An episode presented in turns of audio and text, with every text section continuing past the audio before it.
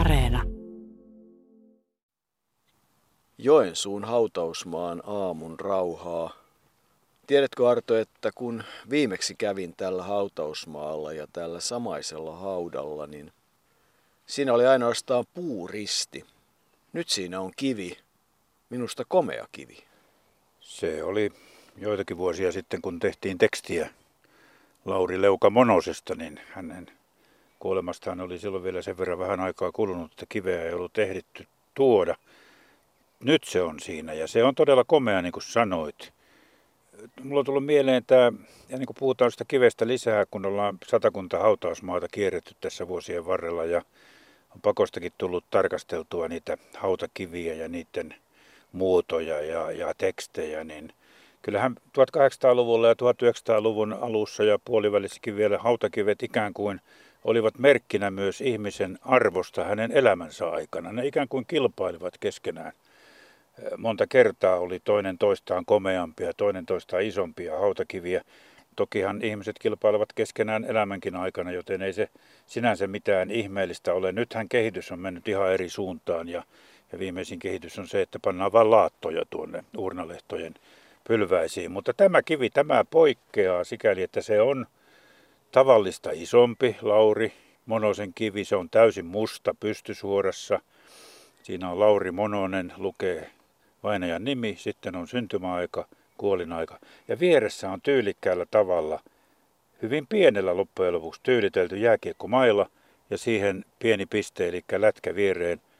Täytyy sanoa, että tämä kivi ei mielestäni kilpaile näitä muita vastaan, mutta se on jotenkin hartaalla ja hienolla tavalla kuvaa tätä vainajaa, joka tässä lepää. Samantapainen kivi on Arto Javanaisella Porissa, mutta se on vielä isompi ja se ei ole aivan, aivan näin pelkistetty, mutta tästä tulee kyllä tietyllä tavalla jopa hyvä mieli siitä, että Lauri Monosta muistetaan tällä tavalla. Kun aikanaan tehtiin tarinaa Hietaniemen hautausmaan Taiteilijainmäestä eli Taiteilijakukkulasta, niin silloin saimme kuulla määritelmän, millainen hautakiven tai hautamuistomerkin tulisi olla, ja tässä se mielestäni toteutuu. Niin, tämä ei kuitenkaan, vaikka on iso ja näkyvä, niin ei tämä huuda. Tämä kertoo, mutta tämä ei huuda. Se kertoo sen tarinan, tai kätkee alleen sen tarinan, mikä voidaan kertoa Lauri Ilmari Monosesta. Hän menehtyi kuusikymmentäkahdeksanvuotiaana viides päivä elokuuta kaksituhattakahdeksantoista kesähuvilallaan Kesälahdella. Pielisen suu oli se virallinen syntymäpaikka. Joensuu, kahdeskymmenestoinen maaliskuuta tuhatyhdeksänsataaviisikymmentä. Kymmenlapsisen perheen Kuopuksen lapsuus, se ei ollut niitä vauraimpia. Ei se ollut. Tilaa ei paljon ollut, niin kuin Laurin veli Erkki meille kertoi. Niin nukuttiin niin kuin varpaat suussa ennen kuin sitten vähitellen lapset lähtivät kouluun ja osa lapsista pääsi muuttamaan mummolaan. Erkin mukaan siinä oli, Kettuvaarassa oli ensin Ilomantsin tietä pitkin. Kun mentiin, ensin oli mummola, joka oli heille tietysti tärkeä paikka. Sitten oli lehmiä ja sekatavarakauppa, siitä puolitoista kilometriä sitten oli heidän kotinsa, joten kyllä siellä ahtaissa oloissa oltiin. Ja jos ennen kuin jatketaan siitä, niin tästä voi tavallaan kuvata koko Lauri Monosen jääkiekkoilijan elämää. Eli lähdettiin sieltä hyvin vaatimattomista oloista, noustiin nopeastikin sitten kun peli alkoi kulkea ja Ja, ja, ja tuota, jääkiekkoilusta tuli ammatti, noustiin jopa ihan huipulle, kun näin voi sanoa. Ja sitten siitä vähitellen monien sattumusten kautta ja virheiden kautta tultiin taas alaspäin. Se on yhdenlainen elämä. Lähti alhaalta ja päättyi alemmas, mutta kävi ylhäällä. Siihen on löydettävissä muutamia semmoisia kulminaatiopisteitä. Kyllähän se koti, niin kuin sanottu, kymmenen lasta, vanhin sisar oli syntynyt kolmekymmentäkolme ja Lauri oli se nuorin, eli hän oli syntynyt viisikymmentä ja kyllä se leipä oli tiukassa ja, ja kaikki oli tiukassa. Kengistäkin oli pulaa, koska kun sitä jalkapalloakin sitten pelattiin, niin ilman kenkiä sitä pelattiin. Mutta äiti on ollut, äiti Aune kyllä, aika vahva persoona. Hän pyrki kaikin keinoin pitämään lapset ruuassa ja niin sanotaan, että äiti harva se päivä leipoi leipää ja siitä riitti sitten lasten taskuun leipäpala, kun lähtivät rientoihinsa. Isä Väinö oli sekatyömies, vahva kuin mikä, alkoholisoitunut, raju puheissaan, ei ilmeisesti erityisen väkivaltainen, mutta, mutta viinan kanssa ongelmia, sodan jälkeinen aika, se varmasti oli hänelle kovaa. Erkin mukaan hänellä oli myös se puoli, että hänellä oli hyvä lauluääni ja osasi soittaa hyvin mandoliinia. Eikä ollut väkivaltainen, kuten sanoit, mutta siis vahva suustaan. Ja naapurit kuulemma laittoivat oven aina säppiin, jos Monosen isäntä hutikassa tuli kotiin. Vähän pelkäsivät häntä ja veljiä. Veljet olivat ilmeisesti jossain vaiheessa tapelleet ja, ja oli tapahtunut ilmeisesti joku surmatyökin. Veljet olivat myös hyvin vahvoja ja sodassa muun muassa sotapoliiseja. Eli siinä oli hyvin vahvasta porukasta kysymys. Ja kun Lauri Monosesta puhuttiin jääkiekkoilijana hänen fyysisistä ominaisuuksistaan, niin esimerkiksi Vellu Ketola totesi aina, että siis Lauri oli luonnon vahva. Eli hän oli varmasti perinnyt sen voimakkuuden näiltä isältään ja sediltään. Niin, ei puntti vahva, mutta luonnon vahva. Lauri Monoseen liittyy lempinimi Leuka ja kyllähän ne kasvonpiirteet ovat sellaiset vahvat, mutta kyllä lähi-ihmiset puhuvat joko Laurista, Latesta, Lassesta tai Lassista. Ei oikeastaan, en, en ole kuullut kenenkään jääkiekko tai läheisen puhuvan Leuka Monosesta. Se taisi olla enemmän meidän lehtimiestä ja muiden tapa kertoa kaverista, mutta oli miten oli.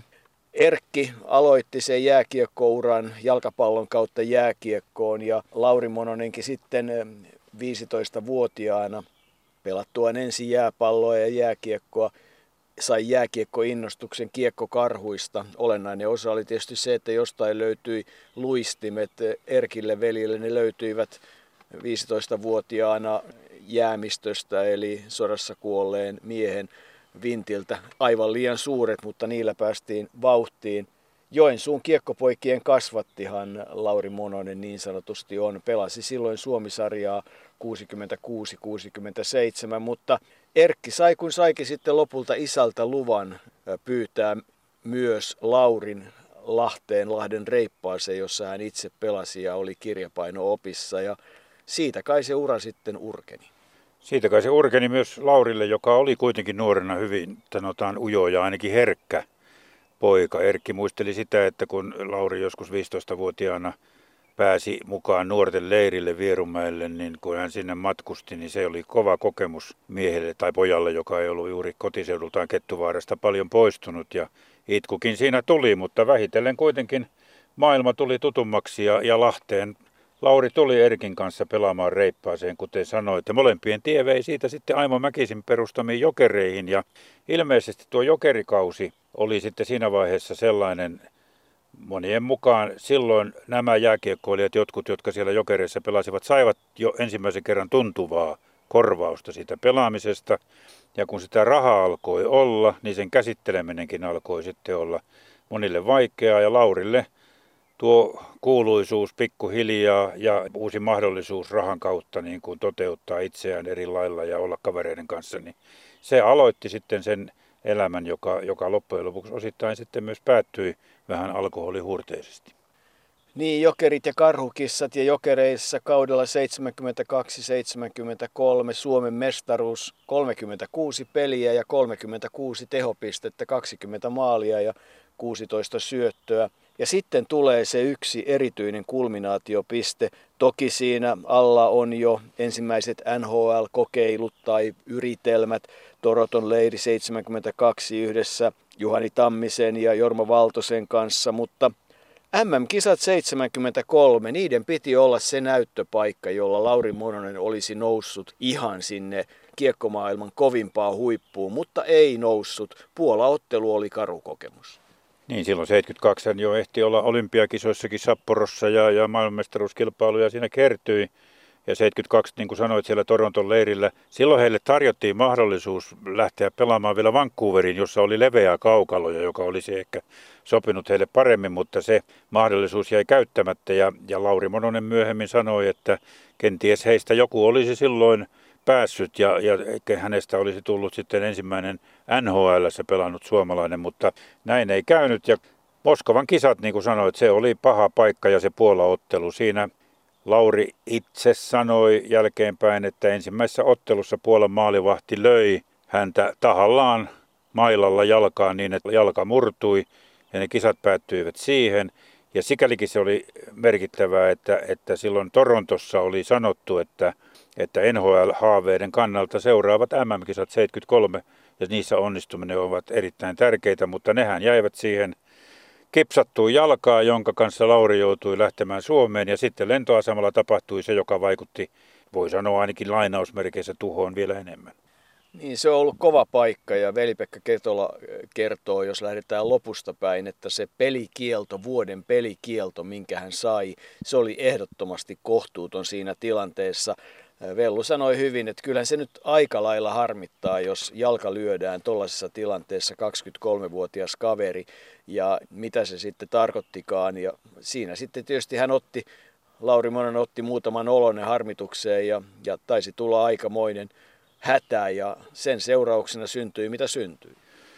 Niin, totta kai siinä hermostuu, kun, kun ei meinaa vessaan päästä ja, ja näin oli ainakin Laurin itsensä kertomus. Hän sitten siinä hermostuksissaan löi kainalosauvoilla milisiä ja milisin lyöminen seitsemänkymmentäluvun alussa niin ei ollut kovin hyvä suoritus keneltäkään, saati sitten suomalaiselta. Meillä oli kuitenkin tietyt välit Neuvostoliittoon ja niitä piti noudattaa ja ehkä sekin sitten sääteli sitä Jääkiekkoliiton päätöstä antaa vuoden kilpailukielto, joka näin jälkeenpäin tuntuu vähintäänkin hassulta. Ehkä siinä oli jotain muutakin painostusta sitten takana. Ja sen vuoden sitten Lauri Mononen, hän ei pelannut jääkiekkoa, hän ei harjoittanut ammattiaan. Hän oli Lahdessa, kertoi kumisaappaat jalassa juosseensa mukkularinteitä ja miettineensä, että pääseekö hän tästä vielä joskus pelaamaan. Ja Vellu Ketolan ja monien muidenkin mukaan, niin se oli kyllä käänteentekevä paikka sitten loppuurallekin, vaikka toki vielä oli Amerikan matkakin tekemättä. Niin, ehkä siinä mielessä käänteentekevä tilanne, että sinne, hän ei mennyt sinne ihan absoluuttiselle huipulle, vaan sen jälkeen oli niin kuin hakemista ja varmasti ne suhteet maajoukkueeseen eivät koskaan parantuneet ihan ennalleen. Se oli huono tilanne hänen kannaltaan. Toki hän sitten pelasi Lahden reippaassa Suomi-sarjaa niin sen verran, että pääsi karanteenista irti. Ja sitten Kalervo Kummola ja Seppo Repo, hänet kaudelle seitsemänkymmentäneljä seitsemänkymmentäviisi, ottivat Turun palloseuraan. kolmekymmentäviisi ottelua, viisikymmentäyksi tehopistettä, niin että se kuvaa sitä, minkälaisesta pelaajasta on kysymys. Ja pakko kai tähän kohtaan on sitten ottaa sellainen kolmen maalin anekdootti. Osin tuplanakin, nimittäin ensimmäinen peli viisitoistavuotiaana Kiekkokarhuissa, hän teki kolme maalia. Ensimmäisen maaottelunsa hän pelasi kahdeksantoistavuotiaana muuten silloinkin Puolaa vastaan, teki kolme maalia. Ensimmäinen V H A-ottelu Phoenixissä seuraavalla kaudella Tepsin jälkeen, kolme maalia, siitä, siitä muuten palkintona cowboy-hattu ja bootsit. Vastassa oli vielä toinen suomalaisjoukkue Winnipeg, ja kun hän palasi Suomeen noilta matkoiltaan, ensimmäinen peli I F K:ssa, kaksi kertaa kolme maalia, eli kuusi maalia K V:tä vastaan. Kaipa Lauri Mononen oli aika armotettu maalintekijä. Armotettu oli ja, ja teki paljon maaleja, mutta kuten Vellu Ketola hyvin kuvasi, niin sanoi, että ei siihen aikaan pelattu paljonkaan jotain taktiikkojen mukaan tai strategioiden mukaan tai kuvioiden mukaan, vaan maalille pyrittiin. Maali siinteli joka miehen silmissä ja sitä yritettiin ja Ja Mononen oli siinä erinomaisen hyvä, jopa niin hyvä, että M M-kisoista niin kuin kuuluisa maalivahti Vjatsislav Tretjak totesi, että kovimmat vastustajat, mitä hänellä oli, olivat Nedomanski Tsekkoslovakiasta ja Lauri Mononen Suomesta, joten kyllähän se on aikamoinen arvo siinä annettu, kun Tretjak sellaisen tunnustuksen on antanut. Eli maalin tekijähän Lauri Mononen oli ja poikkeuksellisen hyvä sellainen, hyvä luistelija ja nopea ja suoraviivainen eteniä. Täällä Olympiahalle München. Tervetuloa mukaan jääkiekkoilun maailmanmestaruuskilpailujen ensimmäisen kisaviikon viimeiseen pelipäivään. Ja päivän avausottelussa ovat vastakkain Tsekkoslovakia ja Suomi. Suomi pelaa tutussa valkosinisessä peliasussa. Tsekkoslovakian pelivärinä on tänään punainen paita, punaiset housut ja punaiset sukat. Ja tässä Suomen joukkueen kokoonpano. Maalissa tänään Jorma Valtonen, numero yhdeksäntoista. Antti Leppänen on varamaalivahtina. Puolustajat kaksi Pekka Rautakallio, seitsemän Pekka Marjamäki, yhdeksän Timo Saari, kuusi Timo Nummelin, neljä Reijo Laksola, kolme Seppo Lindström. Ja ketjuina neljätoista, Lasse Oksanen kymmenen, Matti Haagman kuusitoista, Juhani Tamminen seitsemäntoista, Lauri Mononen kaksikymmentäyksi, Seppo Repo kaksikymmentäkaksi, Jorma Vehmanen kahdeksantoista, Harri Linnonmaa kaksikymmentäkuusi, Oiva Oijennus yksitoista, Henry Leppä ja lisäksi vielä ketjupelaajina kaksikymmentäviisi, Matti Murto ja numero kaksikymmentä, Jorma Peltonen. Repo, Saari. Hyvä jatko Lauri Monoselta. Onnea ei kuitenkaan ollut tarpeeksi matkassa, jotta kiekko olisi mennyt maaliin. Eberman. Vauhtia on ainakin ottelun ensimmäisessä erässä ollut erittäin runsaasti. Kumpikin joukkue yrittää todella kaikkensa.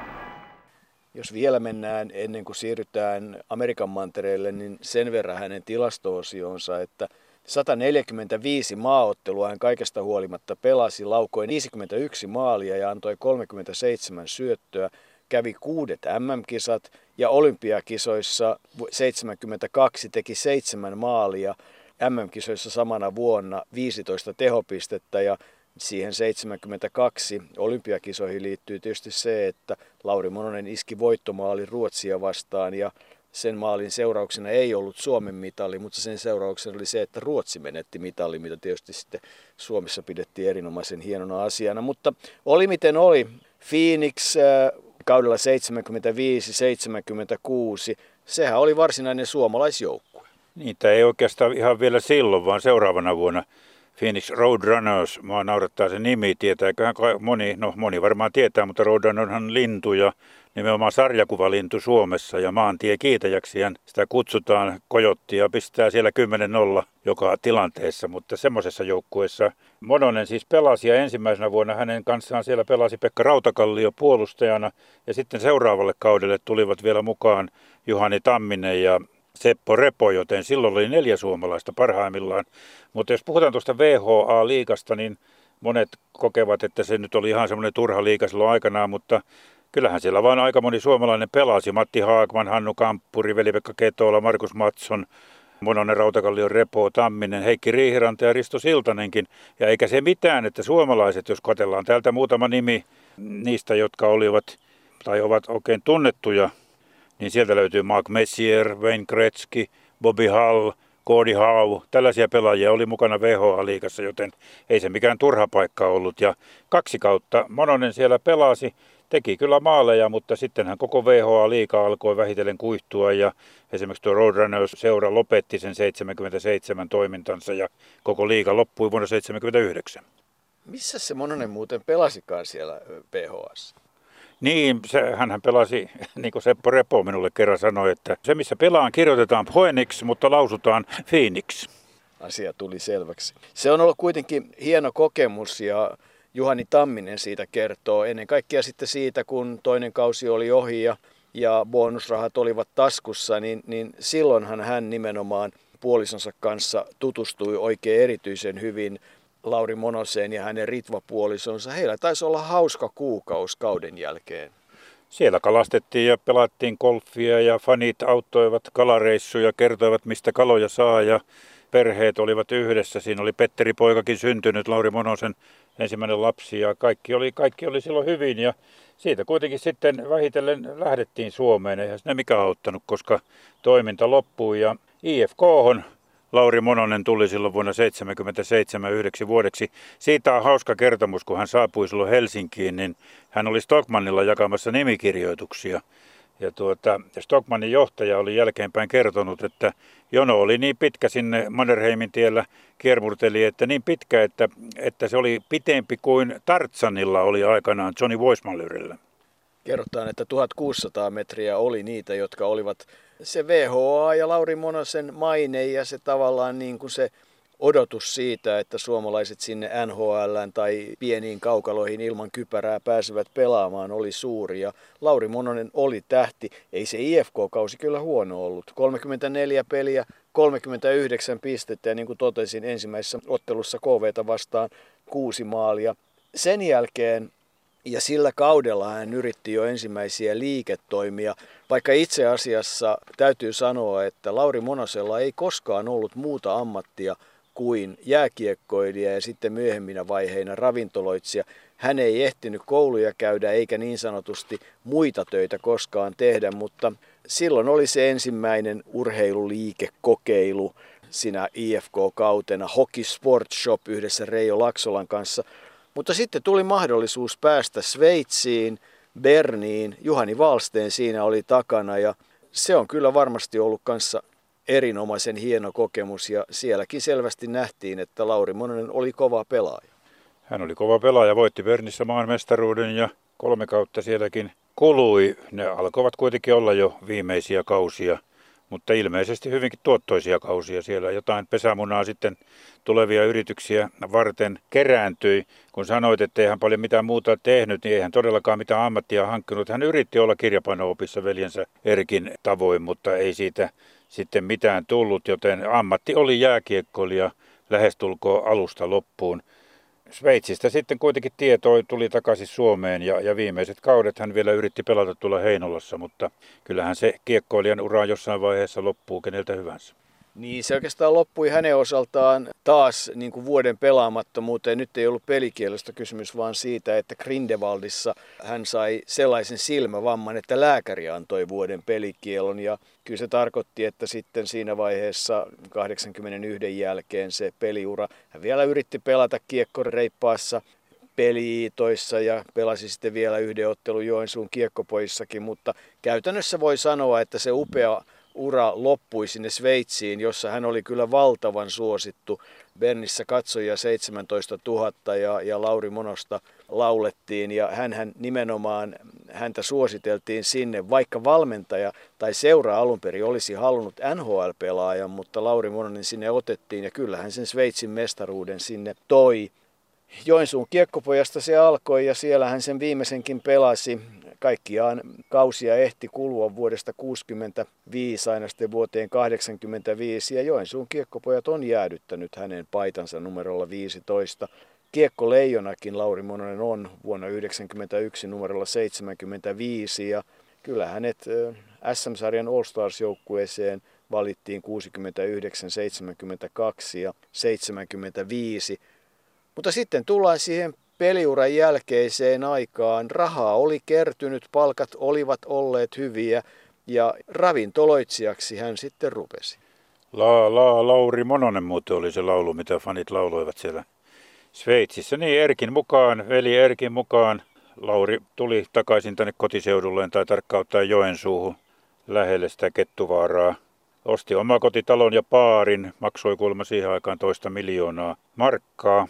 Mutta virhe oli ilmeisesti sitten se baarin ostaminen omakotitalon kanssa samalla kertaa. Erkki sanoo, kertoi, että oli yrittänyt saada Lauria ymmärtämään, että menisi ensin vuokralle ja katsoisi, miten baari alkaa, baaritoiminta alkaa taloudellisesti sujumaan. Että, ja, ja olisi silloin kuitenkin yhä rahaa, millä toimia, jos tulee ongelmia. Mutta, mutta kuulemma hänen mukaansa Lauri oli, Lasse oli kuitenkin herkkä poika eikä kestänyt naapurien valituksia baarin jälkeen myöhään suihkussa käymisestä ja osti senkin vuoksi heti taloon. Ja kaiken lisäksi se omakotitalo, jonka hän osti, oli hometalo, eikä Lauri saanut siitä vakuutuksista kuin murto-osan. Ja, ja siihen aikaan elettiin vielä aikaa, jolloin valuuttalainat tuhosivat monen suomalaisen bisnekset ja osittain elämänkin. Niin kyllä siinä epäonnea oli paljon ja niitä, niitä sitten piti yrittää lievittää alkoholilla. Vanha Kettu oli se ravintola ja kyllähän heitti sitä kai parikymmentä vuotta pitää. Petteri poika sitten jatkoi vielä sitä toimintaa ja olihan siellä puoliso Ritva mukana ja, ja perhe kyllä pysyi loppuun asti kasassa ja perhe oli aina Lauri Monoselle tärkeä. Näin kerrotaan, Petteri, Tommi ja Milla ovat ne lapset ja, ja sitten ennen kaikkea hänelle oli aika lailla tärkeä se paikka, minne hän myös menehtyi, eli Kesälahti. Toki siihenkin liittyy sellainen aika hurja tarina, jonka vuoksi hän ei sitten pariin kolmeen vuoteen siellä kesäpaikalla ollut. Se liittyy lokakuuhun. Hän oli kahden kaverin kanssa verkoilla ja ei ollut vielä vesi jäässä, vaan jotenkin se verkko oli takertunut sinne perämoottoriin ja kun sitä siinä selviteltiin, niin yhdessä vaiheessa huomattiin, että pimeässä jo vene alkoi täyttyä vedellä. Tappi oli lähtenyt jotenkin sitä irti ja vene upposi ja siinä tuuli tai siinä paksussa vaatteessa, mikä hänellä oli päällään, haalarivaate, Lauri ja muut lähtivät sitten yrittämään. Siinä oli varmaan kilometri matkaa rantaan. Ja jollain ihmeen konstilla perhettään viime hetkellä ajatellen Lauri kertoi selviytyneensä sinne rantaan, mutta kaksi muuta kolmekymmentävuotias ja viisikymmentävuotias kaveri menehtyivät, hukkuivat ja sen takia Lauri ei siellä Kesälahdella ihan heti voinut vierailla. Kuten alussa todettiin, Lauri Mononen oli siis luonnon vahva.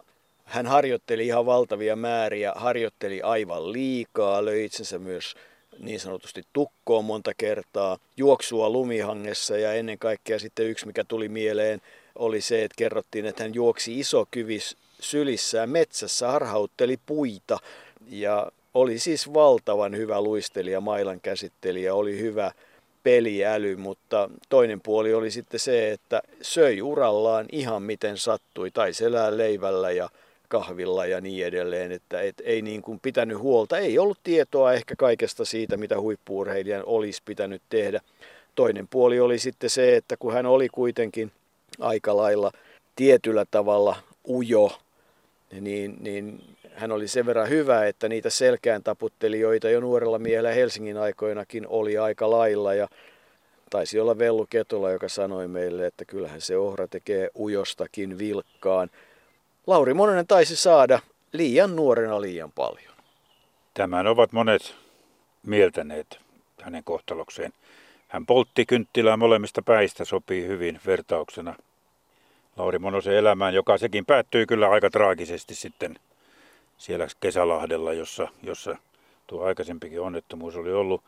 Siitä on reilu kertomus, miten Erkki-veli kertoi, miten Late ja Ritu, siis vaimo Ritva, olivat Kesälahden mökillä käyneet ensi päivällä Savonlinnan torilla ja ostaneet lörtsyjä ja kaveri oli Laten tuntenut ja antanut jopa alennusta ja mökillä sitten Late, joka oli luonnonystävä, oli kerännyt marjoja ja sieniä ja sitten mentiin saunaan, vaimo oli ensi käynyt saunassa, sitten Lasse perässä oli valitellut kylmyyttä ja lisännyt puita pesään, mutta sitten Ritu oli istu, istuskellut terassilla, Lauri oli mennyt uimaan, ei siihen heti siihen saunarantaan, vaan vähän kauemmaksi, parin kolmenkymmenen metrin päähän pohjukkaan. Ja kun sieltä ei miestä alkanut kuulua hämärissä, niin Ritu oli ihmetellyt, missä, missä mies viipyy ja mennyt katsomaan, niin semmoisessa metrin syvässä vedessä Late oli näkynyt pinnan alla.